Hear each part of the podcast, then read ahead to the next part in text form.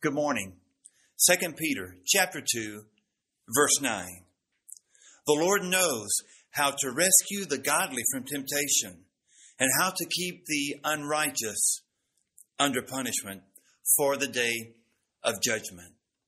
2 Peter reads like this divine preparation manual for the first century church to prepare them for the uncertain days ahead.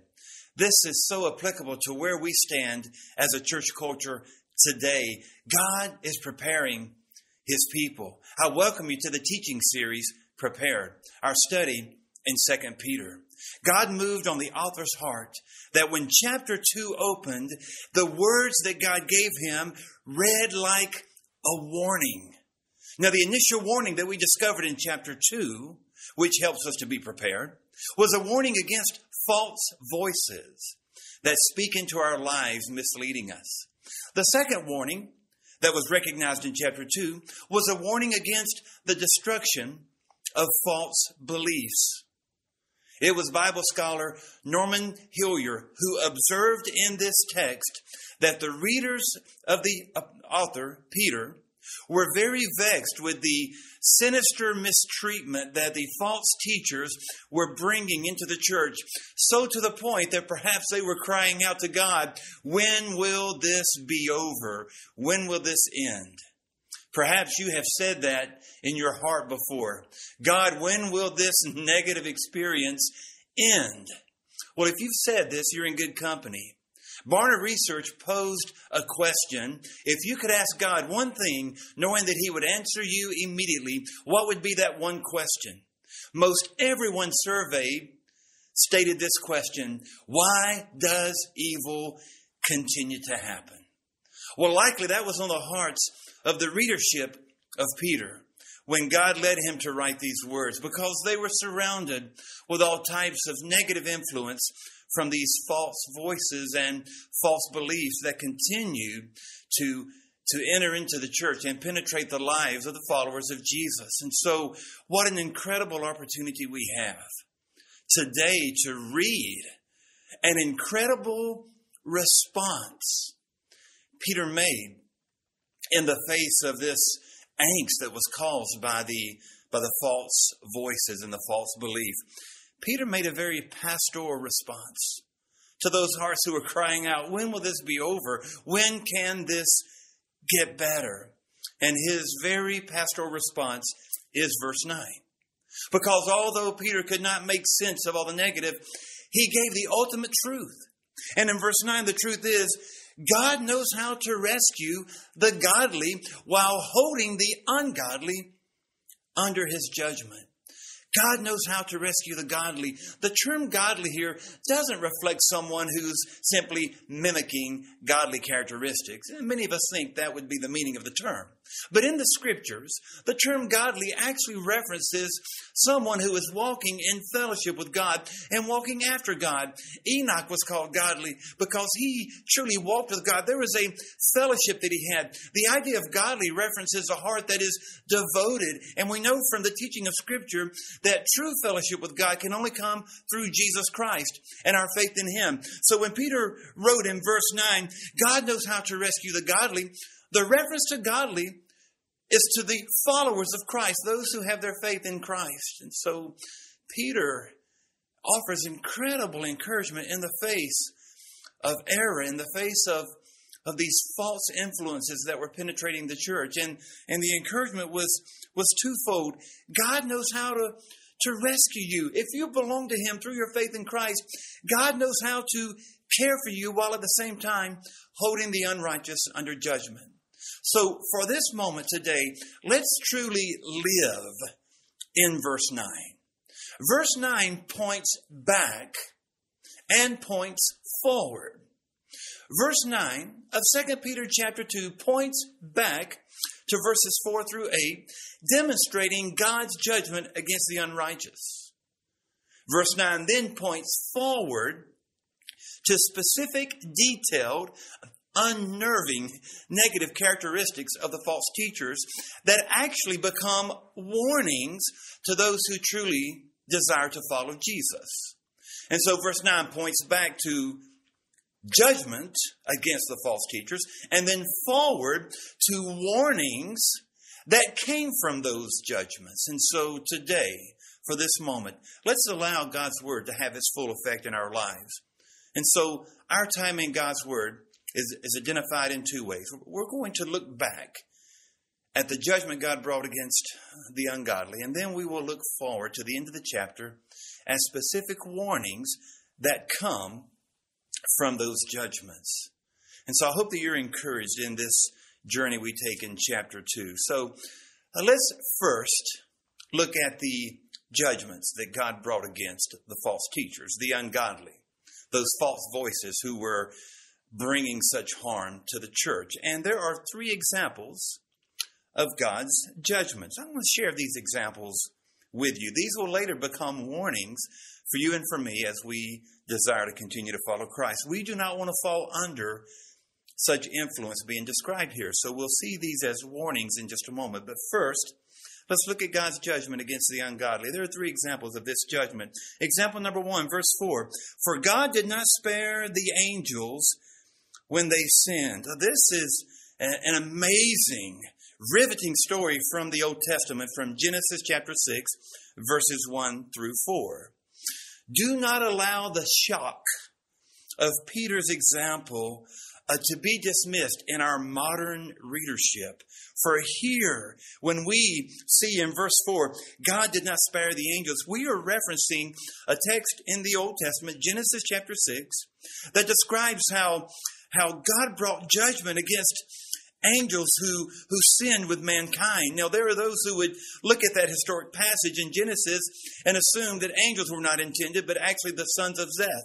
But if you uh, understand from Second Peter and from Jude that both passages point back to this story and reference angels, we understand that, that God brought intensive, fierce judgment against those celestial beings. So if God has done that, if he has brought judgment to those angels who in their rebellion fell, then how much more is God going to bring judgment against those false teachers that have come against the church? And so that's the first example of God's judgment. He judged the angels who fell. He will also judge those who are ungodly, those false teachers. Second example, verse 5. God did not spare the ancient world. Uh, he, he preserved Noah and his family, but God did not even spare the ancient world. We see this in verse 5. Now, this references again the history of Scripture Genesis chapter 6 and 7, the earth's flood when the entire world was destroyed, save Noah and his, his family. So, if God did not spare the world when it was in the depth of wickedness, he will not spare those false teachers, but will judge them, these teachers, these people of error who were unrepentant and were bringing damage to the church. And so that's the second example. Now, here's the third example of these three notorious stories from the Old Testament, from biblical history. The third example is in verse 6 through verse 8. The message is God did not spare that city of Sodom and Gomorrah, that historic location on a peninsula in the Dead Sea that referenced a real event. God did not withhold his judgment against that wicked ancient city. But you'll notice here also in verses 6 through 8 that God spared Lot. Lot was considered righteous, just as Noah and his family were considered righteous. And so, in these three examples of God's pronounced and absolute judgment, we see in examples 2 and 3 that in that judgment, God was also sparing those lives who were truly seeking Him. So we have three examples of God's judgment the example of his judgment against the celestial beings, the angels, uh, judgment against the ancient world uh, during the flood, and judgment against Sodom and Gomorrah. Now, the common denominator is very simple. In, in literature, eh, there is a form of writing known as the protasis and the apodosis. The protasis references the, the, the first statement. Here, the, the, the protasis is the if. If God did this, and then the apodosis, the completion of that, is the then statement. Uh, this becomes uh, an, an, an, incredibly conditional form of, of writing that God gave in such perfect fashion to, to Peter to convey to you and to me that, that there is first this if clause.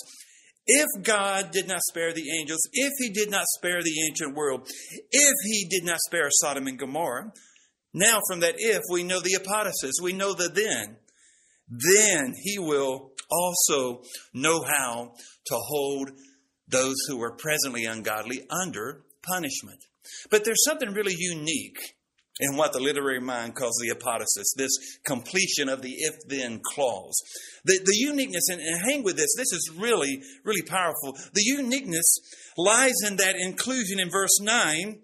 Not just God will judge the unrighteous, if He judged those unrighteous in biblical history, He will judge those today who are unrighteous. But there's something included in the second half of this, of this conditional sentence or paragraph. The second half includes not just He will judge those unrighteous today, but He will preserve the godly. He will rescue. He will care for those who are His. And so our first uh, engagement with this with this incredible message, uh, Second Peter chapter two, involves our engagement with those three stories, those three examples of God's judgment, which not only pronounces judgment, but that He also cares for His own in the in the midst of His judgment. And what a powerful reminder this becomes of, of this present moment in the life of the church where God cares for His own, even, even while He's bringing judgment against those who have truly uh, denied Him. So we've looked at the uh, three examples of, of God's judgment. And we know that God judges sin. And we know that according to uh, the scripture that, that God has, has placed the judgment of sin on Christ when Christ died on the cross, so that if our faith is in Jesus, we're, we're no longer under his condemnation and his judgment. We're, we're under his grace. And we know that is the truth, and that becomes the identity of the phrase God knows how to rescue the godly, those who are truly his.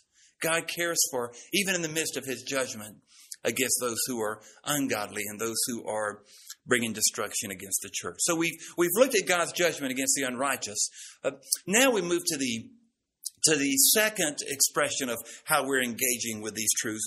Now we look at the three warnings that God brings. The, the, the, the judgment of God takes the form of warnings as as God's very own followers of Christ, hear how the scripture describes the, the, the unbelievable darkness of the character of those who are false teachers, and how we not only see them as appraisals of, of wickedness, but how they become warnings so that we would not fall under their influence, so that we would not fall on the same path.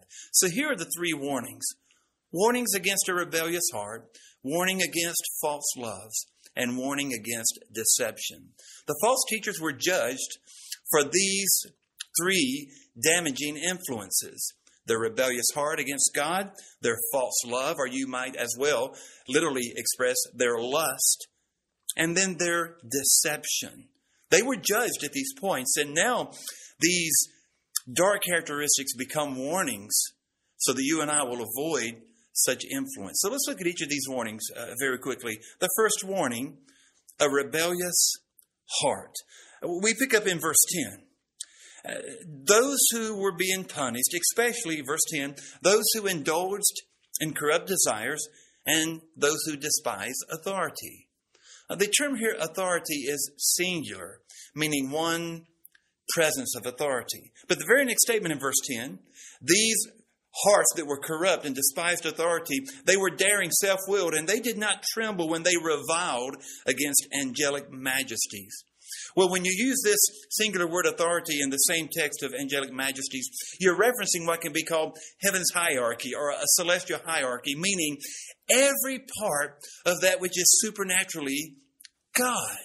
So these rivalers, these errorists, those who were false teachers, were so depraved in their hearts that they were not simply described as someone who had a rebellious tendency, but in their hearts they rebelled against God and every aspect of, of heaven that that expresses God. They had such a deep sense of rebellion in their own lives that, that their rebellion could only be described as, as reviling against the authority of all celestial beings, the whole hierarchy of heaven, every facet of the supernatural became a point whereas these dark characteristics, uh, these dark lives rebelled. They rebelled against everything that had to do with God. Uh, look at verse 11. Whereas angels are greater than even these teachers of error in might and power, and they did not revile in judgment uh, against them before the Lord. So, although uh, the, the angelic beings are, are described here as being more powerful than these false teachers, and although they didn't revile them in judgment before the Lord, that was not their role, these false teachers actually reviled them in their obstinance and rebellion and in their, in their heinous attitude against any aspect of that which was supernatural of God. So their rebellion was well noted. Verse 12 becomes probably one of the most scathing critiques against a corrupt heart. Look, listen to verse 12.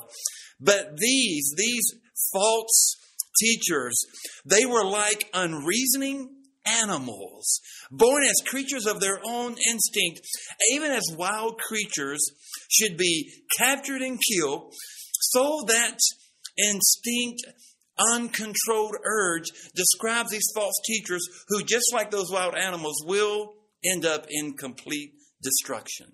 This becomes the message of verse 12, again signifying the utter rebellion of the hearts of these false teachers. This was one point of God's judgment against them, and this becomes a warning for you and for me that we would be careful not to have any inclination in our lives that could in any way signify that we are developing an attitude or a heart or an action against God. For that is the first step toward a rebellious heart. Oh, we must be so, so careful here. Joseph Stalin, uh, an infamous name in history, actually early in his life developed a desire to attend a seminary for some form of ecumenical ministry work. I find this amazing. But soon his heart turned from that. He developed a, a hatred for all religion. Lenin saw this as admirable and, and brought him into an office. And, and fast forwarding to the end of his life, it, it was said in his biography that Joseph Stalin, upon his deathbed, raised his hand to heaven. Once a person that indicated that he had a desire to, to actually be in some form of ministry, at the end of his life, raised his hand to heaven and clenched his fist in rebellion. I'll tell you, when we begin to live for self, when we begin to hate our brother, when we begin to develop those acts and attitudes in our lives that are totally not of Christ, we put our toes on that line that, that defines a rebellious heart. We need to follow as Paul advised in, in 2 Corinthians chapter 13, verse 5. Examine your heart. Oh, dear friend, examine your heart. Hear this warning against a rebellious heart to make certain that there is no part of your life that is forgetting God. In Deuteronomy, the Bible reminds us not to forget our God by ignoring his commandments.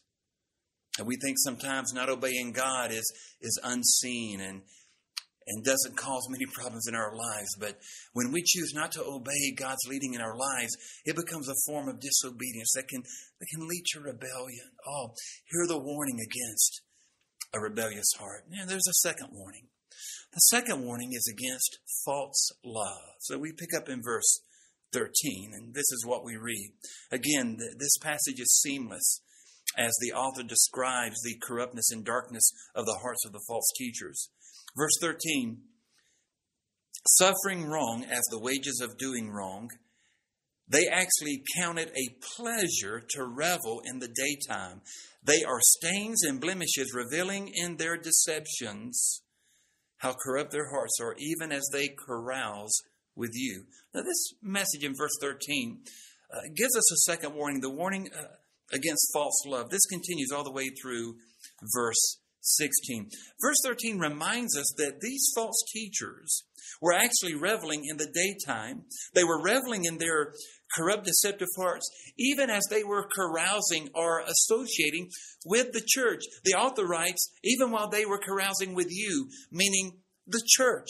This idea of carousing can actually indicate some form of of a banquet or a feast. Some even say that it correlates to the, to the love feast celebrated in the early church that actually incorporated the Eucharist or the Lord's Supper. Now, we can't be for certain in this, but we do know that the, the, uh, the assessment is, is really damaging.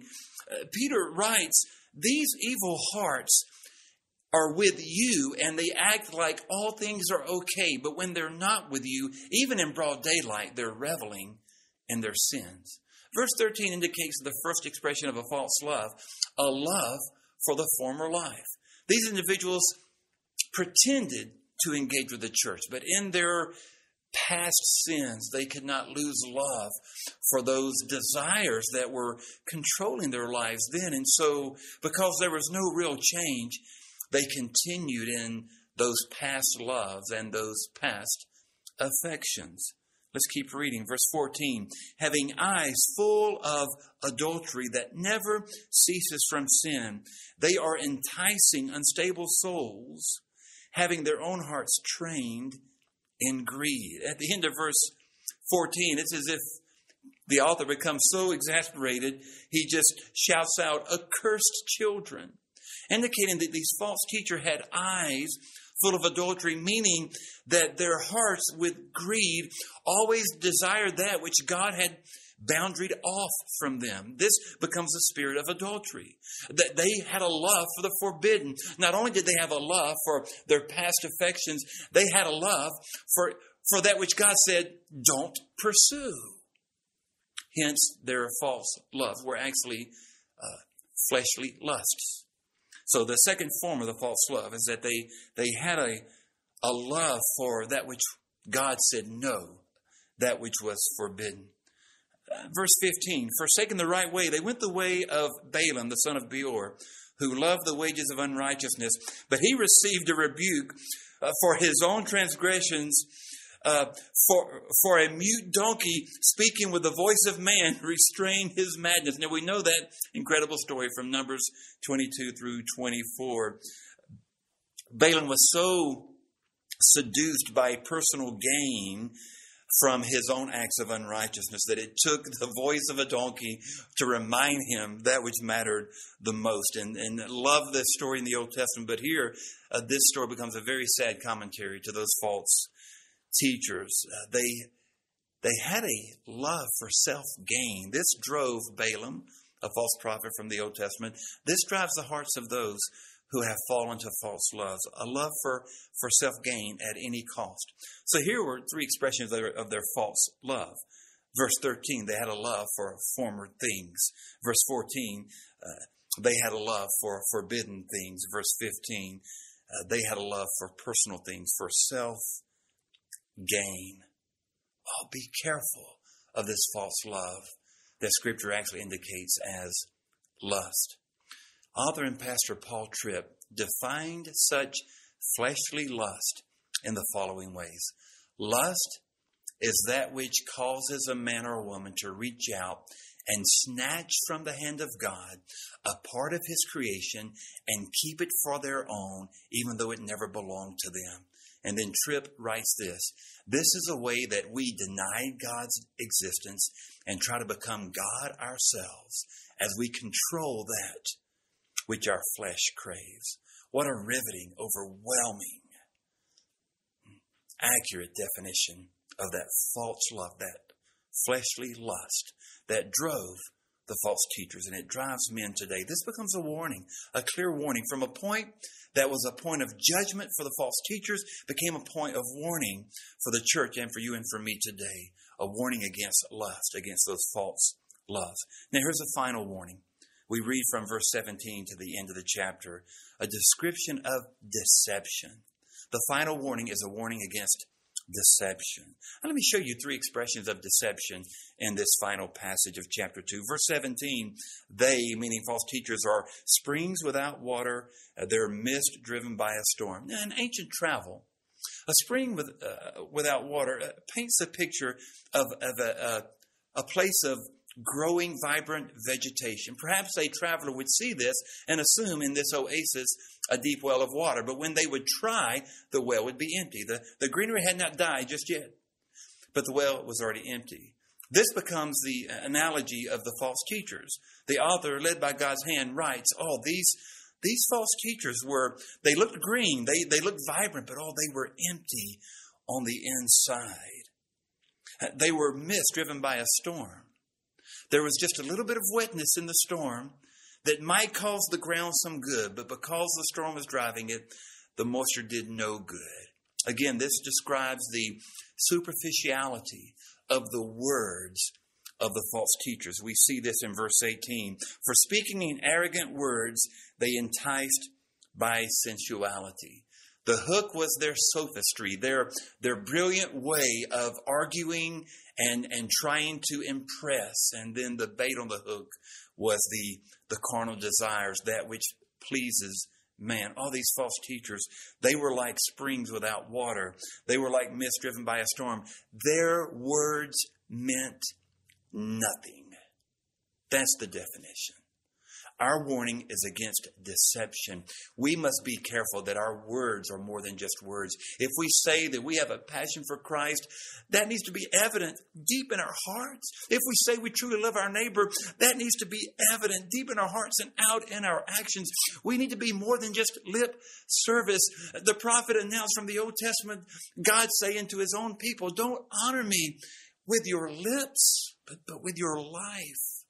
And all the deception is first expressed in the lives of false teachers as, as empty words, mere flattery of tongue to try to win a good reputation. That was one expression of their deception. Let me share with you another expression of their deception. Verse 19 They promised freedom while they themselves were captive, slaves of corruption, the Bible describes them. You know, you're a, you're a slave to whatever has mastery over you. And for the false teachers, they were proclaiming this uh, pseudo freedom, this, this freedom from an obligation to, to the commands of God, this freedom from obligation to much of anything. They were actually presenting what I would call a false narrative of, of neutrality, indifference, wherein they were convincing others that they did not have to be truly passionate completely about Jehovah or about the Christ, nor did they have to truly be overly passionate or entangled with their past lives. They could stay in this safe place of neutrality. That is false all throughout Scripture. What is denied is some safe place of indifference. That is a false narrative. The enemy will attempt to, to uh, trip up everyone over in this, in this life. The false narrative of of indifference. In Revelation 3.16, uh, the, the message to the church was very simple from the words of our Lord. I wish you were hot or cold, but you're lukewarm, and, and nauseatingly I spew you from my mouth. That lukewarmness defines Satan's lie that we can be indifferent or have some place of neutral. I know there are many who feel I, am not that passionate for the Lord, maybe like I need to be, but but but I'm certainly not living in sin like I used to. I'm just going to be in this safe place. May I tell you that place does not exist. Scripture tells us we will either render our bodies as instruments of righteousness or unrighteousness. We will either be hot or cold. A place of indifference is a place where the enemy Satan has an opportunity to work in our lives and bring destruction. The second expression of deception was this message that you could have freedom as you would define it freedom from the law, freedom from obligation, and you could be who you wanted to be. And oh, dangerous was this truth. And this was a second expression of, of deception. And there's a third expression of deception uh, from the uh, superficial words to a false sense of indifference. The third expression of, of this deception was hypocrisy, just blatant hypocrisy. Defined here more as apostasy, but the, the defining measure of verses 20 through 20, 20 through 22 is indeed hypocrisy. Look at these words. Uh, verse 20. Uh, they, they, they escape defilement from the world by their knowledge of Christ. They have a working head knowledge of Jesus, so they were able to say no to some of those negative vices in the world. But if you look closely, according to verse 20, they were still entangled in the ways of the world, even though they professed their freedom from the things of the world. Verse 21, oh, it would be better that they had never known the way of righteousness than to claim that they know it and then fall from it and treat it as if following Jesus was, was not vital and was not a passion of their heart. So, what a dangerous place. And this hypocrisy actually revealed that these individuals really never knew Jesus. So, it was more apostasy than hypocrisy. They had claimed to know him with their mind, but they fell away. Look at verse 21. Proof of this is the analogy of a dog returning to his vomit and a sow after being washed returning to the mire. These individuals claimed knowledge of Jesus because they desired to be a part of this community that was just emerging in the first century, the church. But they desired the platform of the church for their own popularity and purpose. And as they proclaimed to have God's hand on their life, they were living according to the world, and, and there was no passion for anything other than self and the things of the world. And even though they claimed to know Jesus, they easily returned to their to their lives that really never left them. They professed to be changed, but they eventually returned as a dog returns to vomit, as a sow returns to the mire. They returned back to living as as their uh, corrupt hearts dictated. And the warning is a warning of deception. You may say, Pastor, I'd never go there. I, I know Jesus personally. But be careful then, because obviously the scripture teaches that you're once you're saved and you belong to Christ, you always belong to Him. That's taught. That's scripture. That's over and over again in the in the Bible. But but be careful that in your own lives you don't miss something that you just simply suppress because you don't want to deal with it. A, a, past sin, something that you've not truly addressed in your life. Don't push it down and claim that things are okay because that became the root of these who eventually were apostates. We, we, we need to give all of our lives totally and completely to Jesus Christ because He's Savior and Lord. Uh, I want to read a verse to you from 1 John. 1 John chapter 3, verse 24. This is what we read. The one who keeps his commandments, meaning the one who truly follows Jesus, abides in him, and Jesus in him. We know that he abides in us by the Spirit whom he has given us.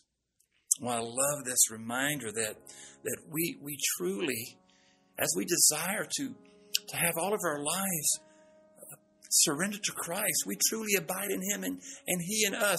There is no other way to avoid these warnings. And as we heed them, to revisit that phrase in verse 9 God knows how to rescue the godly from from temptation, that word godly again, referencing one who through Christ is in fellowship with God. And, and we must ask ourselves every every day, how am I pursuing my relationship with Christ? Do I truly desire him over all other desires in this world? And if you feel like that you're stuck at that point, I truly know Jesus is who he says he is, but, but I don't want to return to the former way of life. I feel stuck.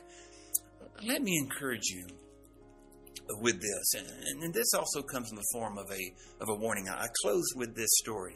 Near Aurora, Colorado, there was a significant accident on the main highway, and so Google Maps began to redirect drivers uh, off the main highway down a bypass road so that they could avoid the wreck and and make their way, uh, particularly closer to the Denver airport. There were many travelers headed toward the airport. As, as one driver uh, said after being interviewed, uh, she began to see hundreds of cars going in the same direction that her computer generated map was directing, so she followed. But what was not noted by the computer generated map was that this bypass around the accident actually involved a short length of dirt road. And a recent rain had washed that dirt road out. So every driver that followed the crowd ended up stuck because they didn't pay attention to what was really in front of them. And so we need to be careful that we're not simply following the way that other people have walked. We need to make certain that we're not simply pretending or or going through the motions of church life or of trying to uphold some label of Christianity. We we truly need to keep our eyes on Jesus and not for a moment believe where the crowd is walking, but to truly look at Christ. And that becomes the answer for how we can no longer find ourselves stuck.